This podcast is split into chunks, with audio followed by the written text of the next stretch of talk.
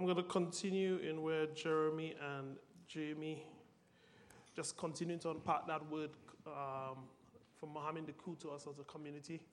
Um, remember, Mohammed, he spoke to us, I can't remember, he was here about two, three months ago. He spoke to us about God is calling us to be registered as those living under a kingly culture. He talked about God giving us um, back revelation that this was lacking. He talked about generosity, and he also talked about the righteous rule coming back to us. And I think Jeremy and Jamie, I missed that Sunday, but he was, they were talking to us about kingly culture and what it means. I just want to continue on kingly culture a bit and just kind of unpack what I think that means for us. All right?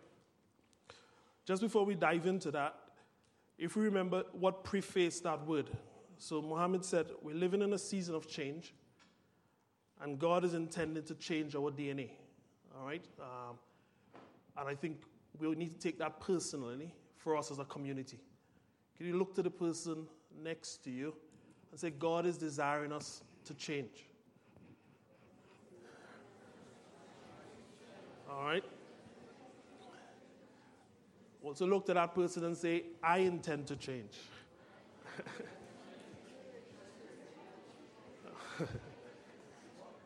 I intend to change. I intend to be changed. All right? So we don't want the word of God to come to us and just to be passive and in a time to come not be able to demonstrate the fruit of that which God declared to us. All right? Remember the story with the talents. To the one who was given five, to the one who was given two, and to the one who was given one. God expects an increase. All right? Um, so, what we'll cover today, um, just explain a bit let's delve into what I think kingly and culture means a bit. We would talk a bit about all having access, focus a bit on obedience and relationship, talk about revelation that come in true relationship, and obedience and relationships um, being practiced and seen in the Lord's Prayer. So we're going to get to Matthew 6 in the end, but we'll start in Genesis 2 3. We'll focus on Genesis 18 and 22. Let's look at how Adam interacted with God. Then we're going to leapfrog down into 1 Corinthians and come back to Matthew 6. So, um, when Jeremy and Jamie shared, they linked dominion to be the posture um, or the hard position of, of that what is kingly. All right, so Jeremy, he looked at Moses and he talked about um, existed in Pharaoh's house. And he talked about dominion. That's who God has called us to be. All right, interesting when I was just listening, even the audio cast and reflecting on that, it was quite interesting that um, Moses, just on my, this is my reflection, I think Moses was a slave when he was actually in Pharaoh's house. And he really became a king when he left Pharaoh's house. And I, I linked Pharaoh's house to be the flesh, living out of the flesh, living out of the abundance of natural things, positioning that isn't born out of a connection to the one who has called and destined you to your purpose. Yeah, so while he was linked to Pharaoh, he was not linked to purpose, but he abounded in natural things. But as he left Pharaoh's house, he came into his true calling. If you look from externally, he didn't look as a prince when he was serving God. He was a shepherd somewhere back in the desert and came back to lead God's people. So um, while we look into these things and these scriptures, I want us to be asking God, God, give us a revelation of what it is you are after. Because we don't want to perceive it naturally. We don't want to just take this word that Muhammad said that God is desiring us to, to become. And as he said it when he admonished us, it is not dressing it up in something new. It's not putting on makeup, I think he said to us. All right? We want a change that starts from the heart. So, when I looked at the definition of kingly, and it talked about moving from slavery to adoption and dominion, um, I went back to Adam in the garden. So if we jump to Genesis 2, Jeremy, if you could help us, 2 15 to 20. And in that scripture, it talked about Adam being placed in the garden. And what I love is verse 19. And he said, Now the Lord God had formed out of the ground all the beasts of the fields and the birds of the air. He brought them to the man to see what he would call them. and whatever the man named each living creature, that was its name. And I think that's a, a real beautiful expression of dominion that where man was in partnership with God, and God gave him the ability to stand in the garden and to declare things into the earth based on the level of relationship and connection that he had. But if we read chapter 2, going further along, I think it's verse 23, um, we come to a point where Adam and Eve, this is not bone of my bone, flesh of my flesh, you shall be called woman. And it talks about God joining him to his wife. But as we read further on, we see where Eve went and ate of the fruit and I always used to read this one way that, you know, the man was somewhere away so he could be excused. But it said he was right there, yeah? And he received the divine command long before Eve came into existence. But it said, now they looked at themselves and they saw that they were naked. And to me, that was when he lost dominion. He lost the perspective that God had given him of looking into the world and taking a position of rulership, and he became self focused looking at himself consumed with his own nature. Yeah? Um, and when we go into verse chapter 23, when God visited him, he said, He came looking for man, and man could not be found. He said he came as he normally will do in the afternoon to converse and to bear communion with man. But man could not be found. That's Adam he was referring to. And it then went on to say that God, my, Adam's response was, God, I went and hid myself because I was naked. And as I was reflecting on kingly culture, I kind of said, God, help me to see what aspect of me is living below that which you have called me to be. And let me get Katie to probably give an example of this. Can you come out? Eyes open up. Come up, baby. so, so I was saying, God, what it is about the communion that you desire me to come into, that I'm probably not abiding in that place for reflecting with you. And this is what this is how it, it, it came to me. She don't need a mic, she don't need a mic. this illustration. I've sprung this on her. Poor Kadian. So imagine Kadian represents God in this context. Yeah? If you stand across there, baby, and you're walking towards me. All right? So I am representing Adam in this context, and God is coming to meet with me. But somehow I've become self focused, cut off, removed from that kingly position. I'm not looking into the garden, tilling it, declaring God's wonder. But I'm saying things like, whoa, of all my mother's children, you know, my head is really big. I wonder if anybody observes it. You know? Oh, that woman I helped yesterday with the bed, I scratched the car. I think she's really upset with me. I probably shouldn't have. And all I'm doing, when I remove myself from that relationship, she's coming to me because she loves me. But I'm talking about my big finger, my big lips. I'm talking about all the things that I believe have made me imperfect and unworthy of the thing that she desires to bestow upon me. That doesn't produce an ability for me to interact with her and feel accepted. Yeah? And that's often sometimes how we, f- I think Judy brought something to us, not thought, Judy said something to us about feeling unjustified, not able to enter into God's presence because we are consumed with that selfly nature. Thanks, sweetheart. And I think um, that, that's good. Thanks, Gideon. and I think that, that, that, you know, that, that to me represents that separation from that kingly nature where God placed me for a purpose, but somehow, while I am called to rule in my workplace or to rule in my community or to rule in my family, I am not exercising God's rulership, but I'm more consumed with all the things that make me unworthy because of a self perception. All right? Um, you know, when we looked at Jesus and how he lived, in, in John 5 9, he talked about him only doing the things that he hears his father says. In John 12, 40, 12 49 and 8 28, it also said, I only do the things to which I see my father do. And I think that's the place where we need to come to, where we're living out of a place of obedience, of doing God's bidding, and not focus on the things that consume us in the earth, looking inward. Abraham lived from that place. In Genesis 18, 17 to 19, it talks about God said, Should I withhold from Abraham what I'm about to do? Because I know he will do all that I've commanded him. And we jump to, to, to Genesis 12 22, 22 12, stand corrected. When he was about to kill Isaac, God says, Now I know that I can trust him because he will do all I command. And I think um, for us, part of being kingly is that ability to live in obedience. So that's the first thing I want to see in our mind. Kingly rulership has a lot to do with living from a place of obedience, not from a place of what is my choice. You know, you know if you go back to Genesis, he said he placed the tree of good and evil. God didn't desire man to partake of that fruit.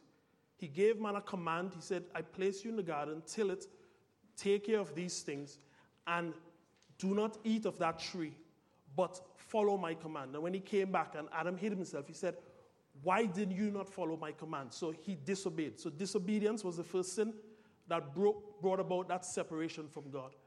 But when we go into culture, so I said, Okay, God, you designed me to come into a place of um, obedience that whatever you say, that I will do. But how do I live in that place of constant relationship? How do I reflexively operate from a place that my heart produces the will of God in every situation? And I went to look at the, the meaning of culture.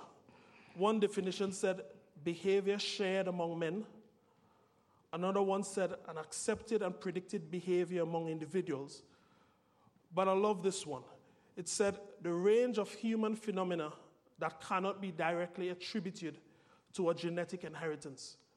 And that just took me back to Muhammad's word. So, a human phenomena that cannot be connected to a genetic inheritance. And we all know we're born in sin and shaped in iniquity. That's the nature of our DNA. And what Judy was saying there, you know, we often sometimes succumb to the things that we feel bad about, the last transgression, the last sin. But God is saying, I am designed to rewrite the community of Lifeline where we live from a place of empowerment, not from a place where we are reflexively dwelling on our past transgressions. I was talking to someone yesterday. We were just catching up for breakfast, and we were just talking about God's goodness and what's going on for us right now. And I said, you know, somewhere during the conversation, we were saying how interesting it would be, in a bad way, if I was saying, well, you know what? I got up late on Monday. I missed the bus on Tuesday, or I said something bad to my colleague. I had a quarrel with my daughter on Thursday. If I just recount the things that happened bad in the week on Saturday morning when I'm having breakfast, that is not an empowering conversation, is it? And often we find ourselves dwelling in a place where our culture have become one where we are only mindful of the times that we fall short of God's grace. But God said, I've called you to meditate on something different. Yeah? So I think part of our new culture, our new DNA that God is seeking to inscribe on our hearts is us coming to a place where we live out of the abundance of those things that God has declared over us. Do I have any agreement? Yeah? We're not living out of a place where our transgression or our sin we are justified, yeah, by the cross, but more importantly, the things that we resonate when we meet up for a coffee, when we meet each other in the work, when we share a phone call. What is the thing that we remind each other about? Is it our sin? Is it our transgression? Or is it the things that God has declared over our life? All right? So, kingly culture, obedience on one side, relationship that is born out of a connection and a exalting God and talking about the things that He has done over our life. Um, and I was looking at people, I said, look, let me look, as I was preparing for this, I said, God, kind of bring back to memory some of the people who, who were not part of the beloved, who had no right to think this way. Yeah? So if we're saying that sometimes we commit a transgression this morning or yesterday, last month, or when we were a teenager, and it makes us feel unworthy. I said, let me look in the scripture and see people who had no reason to be adopted. And the one that jumped out to me first was Rahab. We all know about Rahab. What was Rahab? Who was Rahab? Prostitute or harlot. So in Hebrews 11:31, it talks to us about Rahab's adoption and she being named among the heroes of the faith. But if you go back before that, there was a command to Joshua to fulfill all that God has commanded when he crossed the Jordan. And who was he to destroy? Everyone, all the ites. When they went to Jericho, there was an instruction to destroy everything. But when we go to Joshua 6 25, it talks about Joshua commanding, except Rahab, the one who had brought the spies into her house and give her a safe dwelling. And I was just like, God, that is so much a type of the Gentiles. I'm a Gentile. I don't know if there are any Jews here, but I'm a Gentile. Those who came into the adoption of the beloved, not because of a right, but because of the love of the Father. Yeah? And often we throw back in God's face when He has adopted us into His beloved. We remind Him, hey, I'm a Gentile. Hey, this is my sin. Hey, this is my nature. Hey, I'm from Jericho. And that prevents us from stepping into the fullness of the kingly culture. Another example who remember the centurion in Matthew 8? That guy who understood authority came to God to seek on behalf of his servant. But that scripture finishing in Matthew 8 5 13, he talked about him now having access because of his faith. Yeah? So we see God giving someone who was not a Jew, who was part of the Roman Empire, but giving him a level of access into a dominion and ability to rule simply because he understood something in terms of the, the rulership and the lordship of Jesus Christ. And if we go to this one that I often have trouble with, Matthew 15 21 to 28. That's the one with the lady begging at the Lord's table, begging for, I think she had a demon possessed daughter or something. And I heard Chris Gore explain this about a month or two ago. Um, he's a guy from Bethel Ministries. They had a conference in Kent. And he was saying, back in those days, you got to understand, Christ didn't die as yet. And that Canaanite woman, she would have been in the category that, I'm, that I used to stand in, a Gentile, yeah? And Christ was sent in order for bringing the Jews into their place of, of, of belonging. And she came to him calling him Lord, Son of David. But that term was exclusively used only by the Jews. It was used by those who were in relationship. Yeah? So Jesus Christ was out of the lineage of David. He was sent to bring the Israelites into their true inheritance. And the acknowledgement of Jesus Christ in the context of the position he had in the Jewish lineage allowed the Jews to call him son of David. So if Nathan comes up to me and calls me daddy, it will seem strange. It's like, what do you want? What do you want to? Yeah, it, it, it, it just, if Taylor does that or Chelsea does that, it evokes something inside of me. But if Nathan used that term, it's unfamiliar. It makes a gong in my head. Yeah? So the lady came to, to Jesus and said, Son of David, have mercy on me, my daughter. But then all he did is declare the word to her. You know, talked about you can't cast your pearl before swines, and, and, and he was sent to redeem David, um, to redeem the children of Israel. But then he went on, and the lady declared something concerning even the scraps I will accept from the table.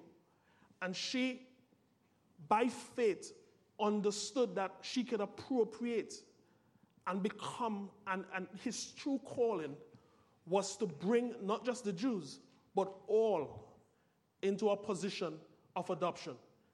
And it said Jesus was marveled by her faith. He was marveled by her insight. He was marveled by that thing that she declared. And he said he, re- he granted her request and her daughter was healed. And it went on to talk about all the other miracles. So here we have Jesus Christ being, I think, quite stern. I never felt that scripture was quite palatable to me. It, it sounded a bit aloof and elitist when, when I always read it. But um, here we have the Canaanite woman, we have the centurion, we have Rahab the harlot, and we have us as Gentiles who have come into the beloved of God simply by the adoption. And I, am focusing on this because I don't want us to think this kingly culture is just a birthright and we wield it with a level of arrogance. It is appropriated, as I said earlier, from obedience and relationship. Yeah? So it's given to us for a purpose. It is not given to us for a level of self indulgence. Yeah? The scripture goes on to talk, um, can't remember where it is, I think it's somewhere in Romans. It talks about those unfruitful branches that is collected, connected to the olive tree. And he said, Those that are unfruitful, he cuts it off. But he says, We are grafted into that olive tree.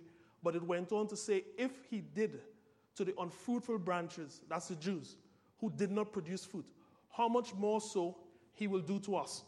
Yeah? So we are grafted in to produce something. We are given a kingly culture to represent something in the earth.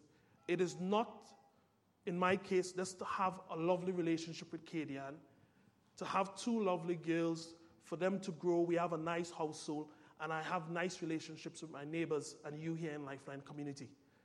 God is not invested in me just getting old. Yeah? No response. I think some of you are probably thinking, God is not a pension plan. Yeah? It's not, it's not a welfare plan.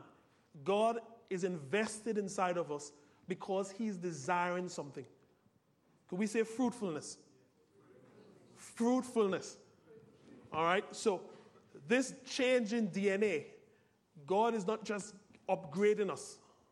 You know, you go in a hotel rooms and God move you from, you know, the, the person at the, the desk upgrades your suite. This is not what God is about. It's about a purpose. We are here for a purpose. All right? So, I think the question to us now is we need to ask ourselves, what is our nature? So, I'm going to, I'm going to exchange DNA for nature. Yeah? That, that, that internal composite. Yeah?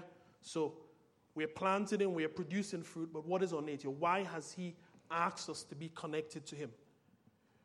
And some obvious questions Are we called to be victims or victors? I think we'll all answer we're called to be victors. Are, are we called to be those who are known for strength or weakness? Are we redeemed or broken? You're not saying it with much confidence at all. all right?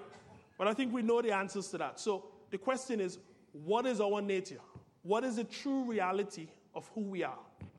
If someone asks me in the job context, or one of you asks me in a conversation, how are you going? What it is you are expecting me to declare to you when you ask that question. Am I going to reflect to you all my inhibitions, my fears? Is that the sum total that defines me? Or am I going to tell you about how triumphant I am in Him? And we all know it's in Him, yeah? Am I going to tell you about taking thoughts captive, or I tell you about the thoughts that have just crossed my mind? And we have a choice.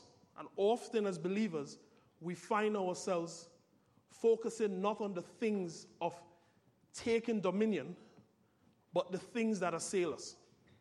And over time, we all know where that leads. Yeah?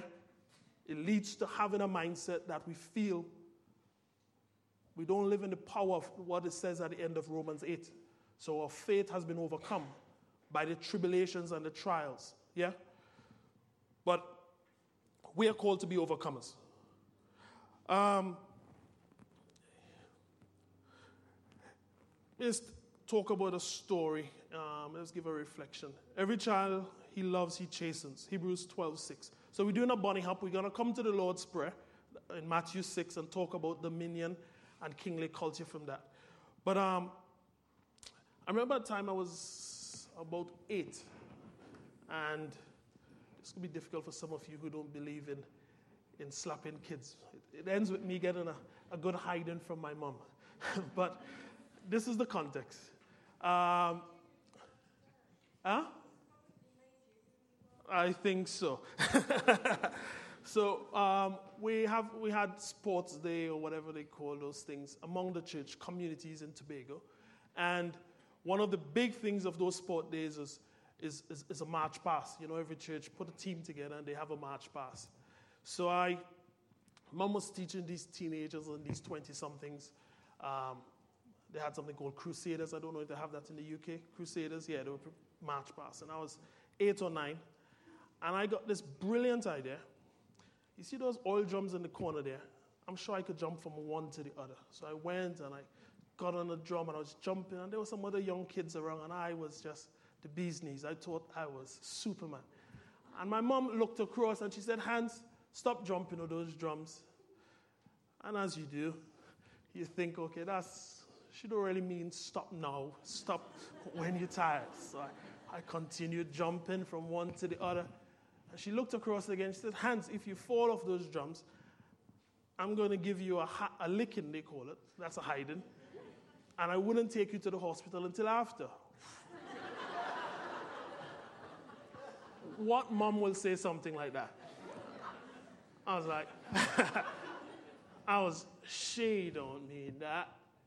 And we, I came to a place where one of the drums was a good distance, and I'm not going to stop now. You know, I got to prove that I alone could jump that. So I went for it, and lo and behold, I fell short. This lip you see the scar next time you talk to me close, you see it. this lip connected with the oil drum. And this woman, you talk about no godly compassion. She did according as she said. She came across and I got hiding. But I thought, well, look, okay, she's upset but she's not going to follow through the fullness of it. She went back and she taught the guys march past, and I was there crying in the car. We went to the hospital day after. I thought, no, this woman, no, this is evil. In this country, no, she would, yeah, she would be in serious trouble. But so happens that that experience really brought me into a revelation of my mother's love. And we are very tight. There are no scars. Me and my mom, I don't know if you, she comes often once a year. We're very close and very connected. And it took me back to God and Adam. And when Adam transgressed, and all the other heroes of the faith that we know about, David and the others, God wasn't slow in terms of chastening those he loved. What he talked about in Hebrews 12 6.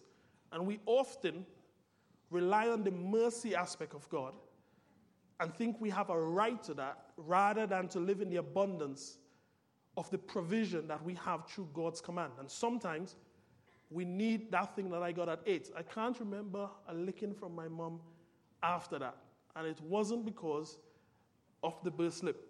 It wasn't because of the hiding, I think. But I, I, I, it, even from that age, it just made me think if she says it, she's going to carry it through. So, you know what? I know what that feels like. and I know what the birth slip feels like. But if she gives me a command, I know what swiftly follows. Often it was mercy thereafter, but that memory had stuck out in my mind.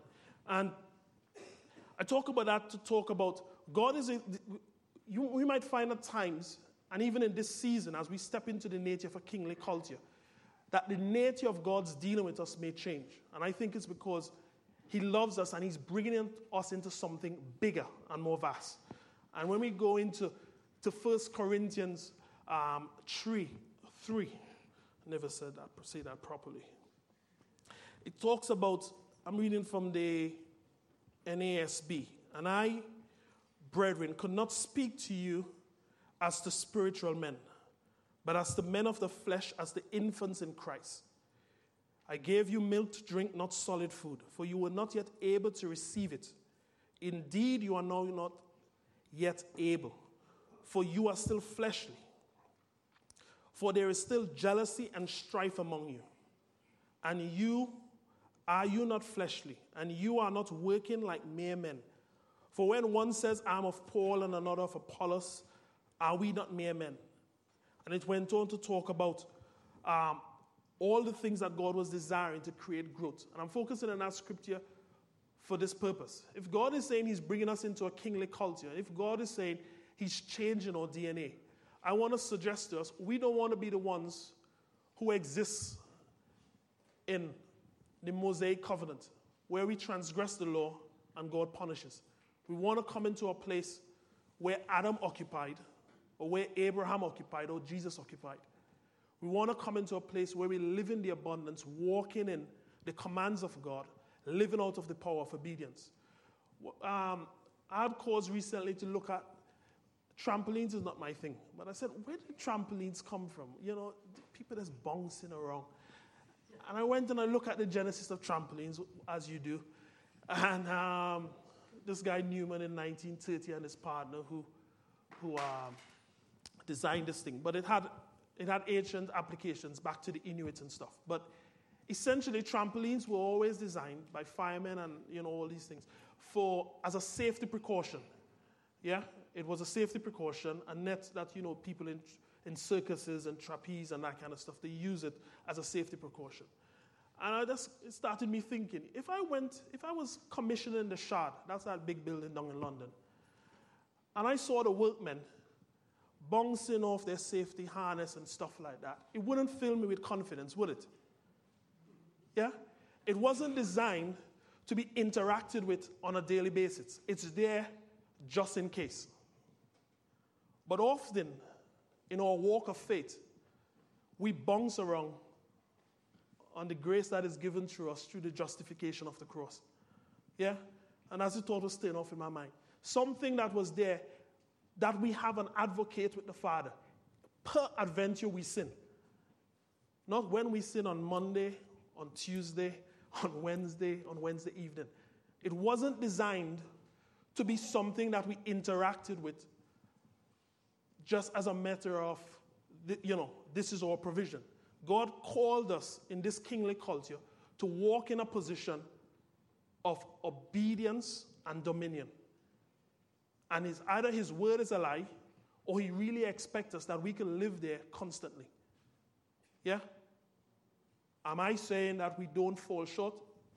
I certainly do. But is that the dominant expression of my life? I say no. Yeah? The fruit of my life and the fruit of my connection is that if you were to overhear my conversation with Kadian, with Jeremy, with Martin, with my kids, it should line up to the Word of God. It should not be reflecting on my birth slip, my big head, my big toe. I'm second and not the first child. I you know, I failed my, my maths exam when I was in high school by this. It isn't the things that I've fallen short of.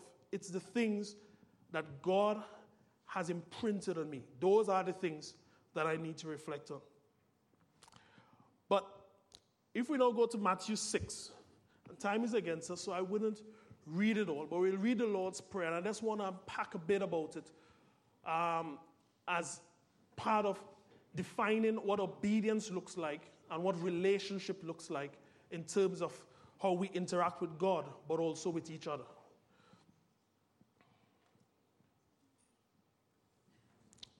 You have up the Lord's Prayer there.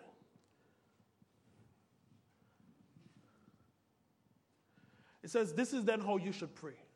Our Father, who, in he- who art in heaven. I'm reading the wrong translation. I'm reading from memory. Our Father in heaven, hallowed be your name. Your kingdom come, your will be done on earth as it is in heaven. Give us this day our daily bread. Forgive, forgive us our debts as we, for, as we have forgiven our debtors. And lead us not into temptation, but deliver us from the evil one. And I find this is a, a real nice portal for me in terms of how it is I am called to live. The disciples, often we, we, we read the scripture and it said Christ withdrew himself to pray. Yeah? And he encouraged them to do that. Withdraw yourself for that communion with the Father. But they, they wanted to understand how he lived from such a supernatural source continually. And this is um, one of the few moments in time. He did it in, in, in Matthew 17 as well, John 17, when he, when he kind of exposed this is the nature of the interaction. Just before this, he said, Don't pray like the Gentiles. Yeah, and we covered who the Gentiles are already. The Gentiles are the ones who don't have the benefit of relationship. He said, For they use vain words because they think because of their many words, their prayers will be heard. But this is the simplicity, I'm paraphrasing, of a kingly culture. This is what he's saying to disciples. Don't use platitudes, quoting this, quoting that, quoting the scriptures as Satan did when he was in the wilderness. I want you to live from a place where this is the simplicity and this is the key that empowers your life. So let's, let's kind of break these down and examine what these phrases mean to us. So the first part of it, you stay, stay on that, Jeremy. He says, Our Father who art in heaven, hallowed be your name. And let me just use recent, recent um, things. The worship that we had at the start of the meeting, the time of worship that we had last week. For those who had an opportunity to come out this week, governmental prayer or the Tuesday night prayer or what we shared um, on Friday evening. That sense of seeing God lifted up. Yeah? I think that is a key to us living in a kingly culture, where the first thing we bring to God is not, God, my head is hurting me. God, these young men that we know in Sierra Leone, they quarantine and they can't travel to find food. God, this thing is ailing me and I need to see deliverance. We are not bringing to God a sense of our needs. We are first exalting Him and saying, Our Father who art in heaven, hallowed be your name.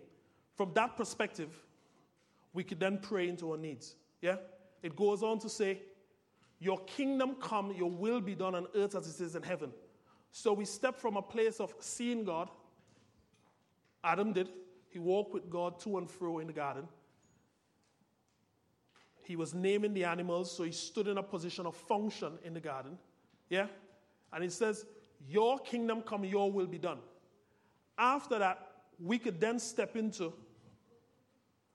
the daily bread, the things that the Father says He knows and He cares for us in.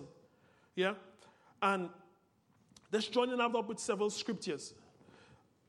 It talked about in Isaiah 6 1, it talks about God being high and lifted up. It talks about in 1 John 3 8 and 1 Peter 2 9 about our position in the earth being a place for, we, are, we act as portals in the heaven. Portals for what is in the heaven to come to the earth. Yeah? That's part of our kingly purpose.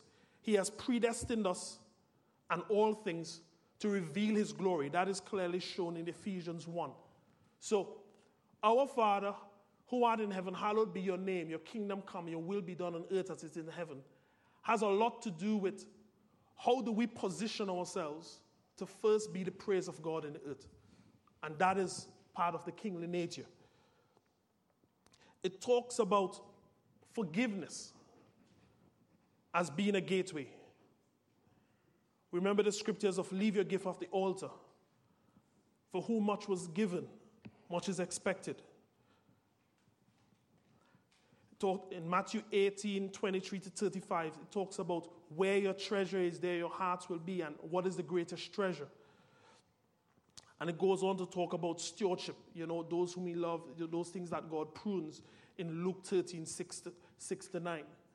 So I think what I, what I want to underscore is that part of us having a changed DNA and having a changed perspective in how we relate with each other, but more importantly, how we relate with God, is us first being able to see God where He is, stand in a place of rulership and, and function in allowing God to use our lives as a portal. Therefore, that talks about testimony. Yes, we are asking God for a daily provision, but we are able to reflect God's goodness. Not first having our sins forgiven and our transgressions, but how we deal with others. And I was quite challenged by that. I, I, I was saying, God, but I think I have no issue in my heart with anybody. I don't think I'm, I'm, I'm holding any offense and, and, and, stuff like that. You know, um, I think I'm quick to confess. You know, I think, God, if your spirit prompts me, I will automatically reflect that which you have revealed to me. And it, it just took me back. It took me back to a circumstance. I remember some weeks ago, um, I, I, I wanted to, we were going somewhere and, and the kids were taking a bit to get, to get themselves in order to get out of the house. And it wasn't by stern speaking to them or anything like that, they were getting themselves in order. And um, I found myself, I think my behavior, I think, I know my behavior was not as God intended. And um, two cars, I got in the car, so they were going to join me, and I left a bit earlier because I wanted to get where I was going on time. But, oh, the Spirit just wouldn't leave me alone, yeah, as He does. And I found myself, I had to call back home. I had to pull the car on the side of the road and call back home and apologize to Taylor and Chelsea over the phone. And they were so gracious. they were so gracious to me. But it reminded me, I think I was, I was reminded of that. You know, um, something that Dawn had said once with, the, with, with John apologizing to the kids. But yeah, I wanted, I think I was going to, to swim or something nine o'clock at night in the gym, and I wanted to get there to get enough time, and they, they, they just weren't getting their, their act in order. But um, it, it just brought me to the place of reflecting on am I ready to forgive others as others forgive me? Am I willing to put myself in that position that I'm allowing myself to operate under the fullness of that which God has given? Yeah? Um, and often, let me leave that, leave that there. You take me down a bunny hole. Um, let's go on to the part of where it talks about and lead us not into temptation. This is another quandary I have faced. Um, we're asking God to lead us not into temptation, but when we go to the scripture, it talked about Jesus leading Christ out into the wilderness to tempt him. And I couldn't, there was a disconnect in my head. And I said, God, help me unravel this. And we know the scriptures in Corinthians and others that talks about God tempts no man, but he provides a way of escape. And therefore, it brought me back to if I am to live an empowered life, do I have an excuse sometimes to fall short and to cho- choose the fruit of my emotions in times when God asks me for an obedience, asks me to obey His word? And I'm going to conclude here. Um, I'll take you back to a story sometime in January, uh, May 2000 and 2001. No, May 2002. May 2002. May 2002, I'm going to present the story so you sympathize a bit with my situation when I come to the crunch of it. So, May 2002, I got married um, the year before, and Katie and myself, we decided to start a family. All excited. I remember we were meeting some friends for dinner um, in Hackney, and when I got there the afternoon, Kadian said, Hans, I miss my period. Oh. I got so excited. I took off from these people living room, tell, told no one I was going. She just said, Hans, I miss my. I took off. I ran across, is it London Fields? I don't know where I was going. I was new to the UK. I disappeared across London Fields. I ran the whole length of Mare Street. I just picked a direction. I was looking for a pregnancy test. I was all excited. I need, I want evidence for this thing. Anyhow, as it transpires, um, Kadian had come to the year the year before. They do a veterinary exam once every year. And they had the foot and mouth crisis the year that she arrived. So they had suspended all the exams. And she just was doing the exam the following May. And she called me from Bristol one afternoon, and she was going into the last oral. Was probably two weeks of exams, written and oral. And she said, "Hans, I'm bleeding. And this was some weeks on. And that led to the loss of our first child. But, um, so the May was when we, we lost the baby. So that had happened, and we were quite distraught, as you can imagine. We went to the, host, the local hospital where we were. We saw a pregnant um, nurse or receptionist we told her our situation. She said, sit there. We were there for seven or nine hours. You know, it was just an awful experience, you know, and you felt she should, have, of all people, should I be able to identify with us? But we were just in a, we were just in what we, not a dark place, but we just felt very distressed by all that was happening. at the same time, there was a call that came from Trinidad, which is the island I'm originally from, Trinidad and Tobago.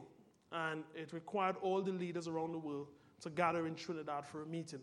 John was at that meeting as well. That was in June um, 2002. Obviously, my wife just lost a baby. We just lost our baby. I wasn't in the mood for jumping on a plane to go nowhere. I was just in a new job in the city um, in consulting.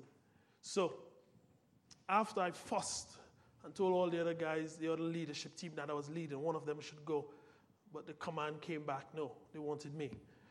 So I got on the plane. Before I got on the plane, begrudgingly, the night before, I was flying for two days. I was flying into the Caribbean on the Friday morning and returning the Sunday afternoon. So I was going for probably just 48 hours. I'd actually be in the island. So I was not pleased about it.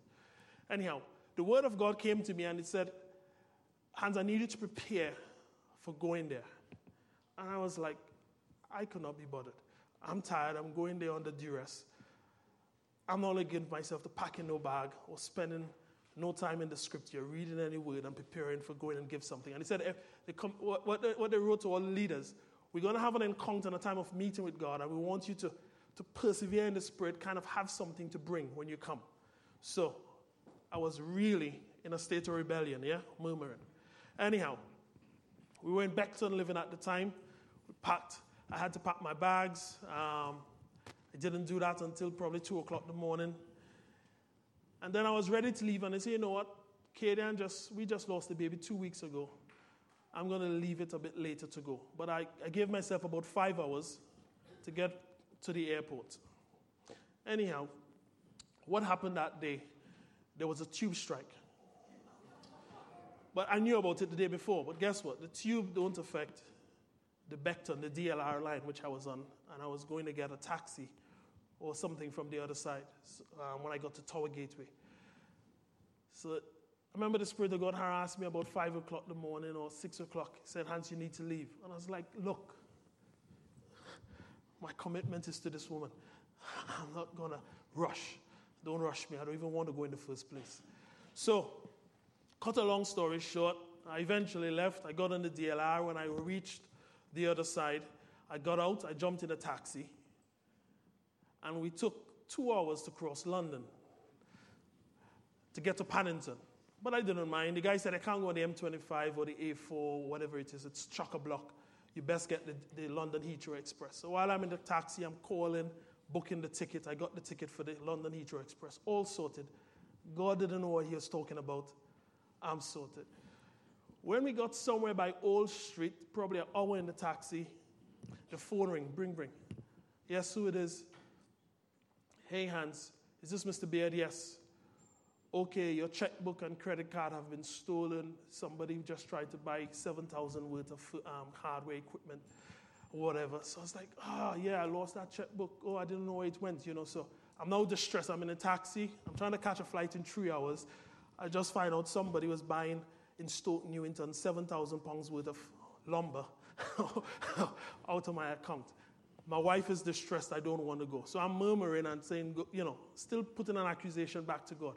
Have you forgotten me? Not remembering that his voice was there in my ear. Got to the airport, no, got to the Heathrow Express. A train had a broken down across the railway line. So I thought I would get there in time. No, I'm so I'm murmuring and I'm vexed with God now. Da, da, da, da, da, da. You're destroying things in my way. And we're having a nice conversation as it happens. Got called the airline. They said, Don't worry, Mr. Beard. He said, What do you have? I said, I'm just going for two days. I have a hand luggage. I don't need to check in. They said, Okay, get here 45 minutes before you sorted. Still about an hour 20 to go. So I said, sort that God out, innit? I'm going to get there on time. Got there, 50 minutes to go. The lady says to me, Sorry, sir, we've closed the check in. I said, No, you told me 45 minutes. I need to get on there. I have nothing to go. I could get you. And I said, read out the lady my rights. Long story short, they told me where to go. All right? where did I find myself? I found myself at the back of a phone box, begging God, please don't send me back home. Don't send me back to my community. We paid so much for this flight, a thousand quid. I need to get there. The people are all expecting me. And I remember making a transaction with God in that moment. You know Esau with the birthright? God reminded me, He said, Hans, but I spoke to you this morning. I told you that I want you to get ready. And I said, I don't care about that God. Right now, people in Trinidad waiting on me. My wife think I'm gone. My job, I told them, I have I booked two days off. I can't go explain this to all these people. Whatever the price, take it from me. And those were some of the most foolish words I ever uttered from my lip. Yeah. So I, I had relationship. I had circumstances in my life. Yeah, they were negative, but I was called to rule and dominion. But I decided to focus, even in the circumstances, not on what God was declaring, but became consumed in the mishaps of life. What then happened is that that led to probably two years of the voice of God not being resident in my life. And it was one of the darkest periods of my life. If you look externally, things still flourish. I got tailored, we got tailored the other year. I prospered in the job. In fact, when I was in the airport, right after that, God said, All right, go to that desk.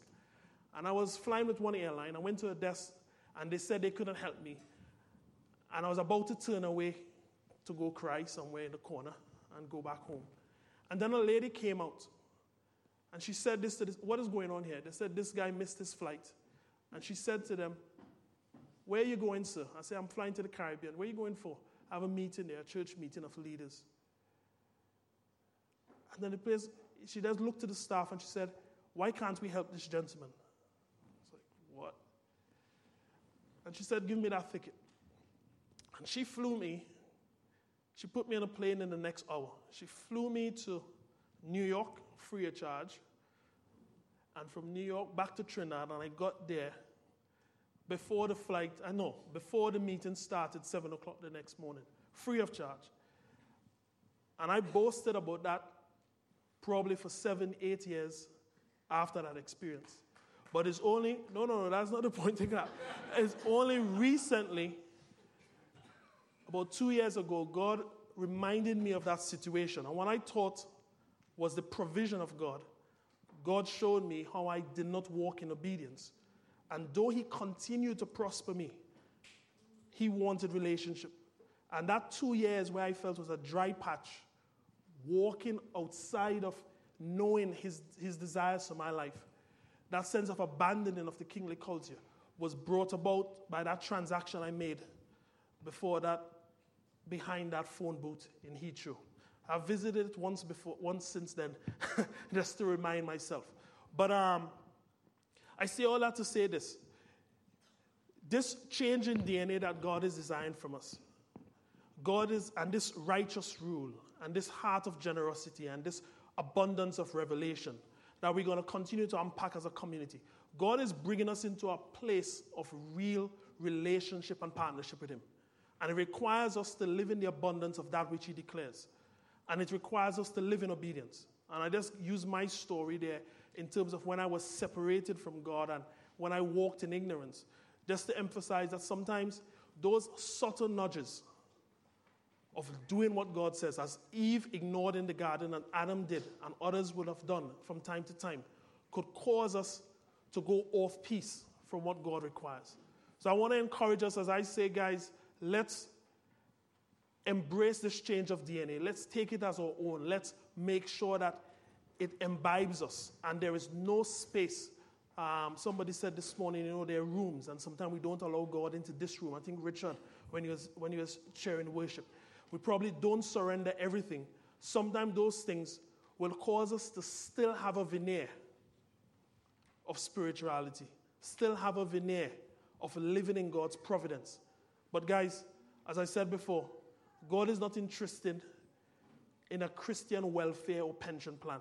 It is not just to prosper us, but it's for us to stand in a position where we could really stand in rulership and declare his rule into the earth. If all we go to God for is the provision of bread, we'd have absolutely missed what is our true inheritance and that kingly nature that he have called us to stand in. Okay? That's it. Thank you.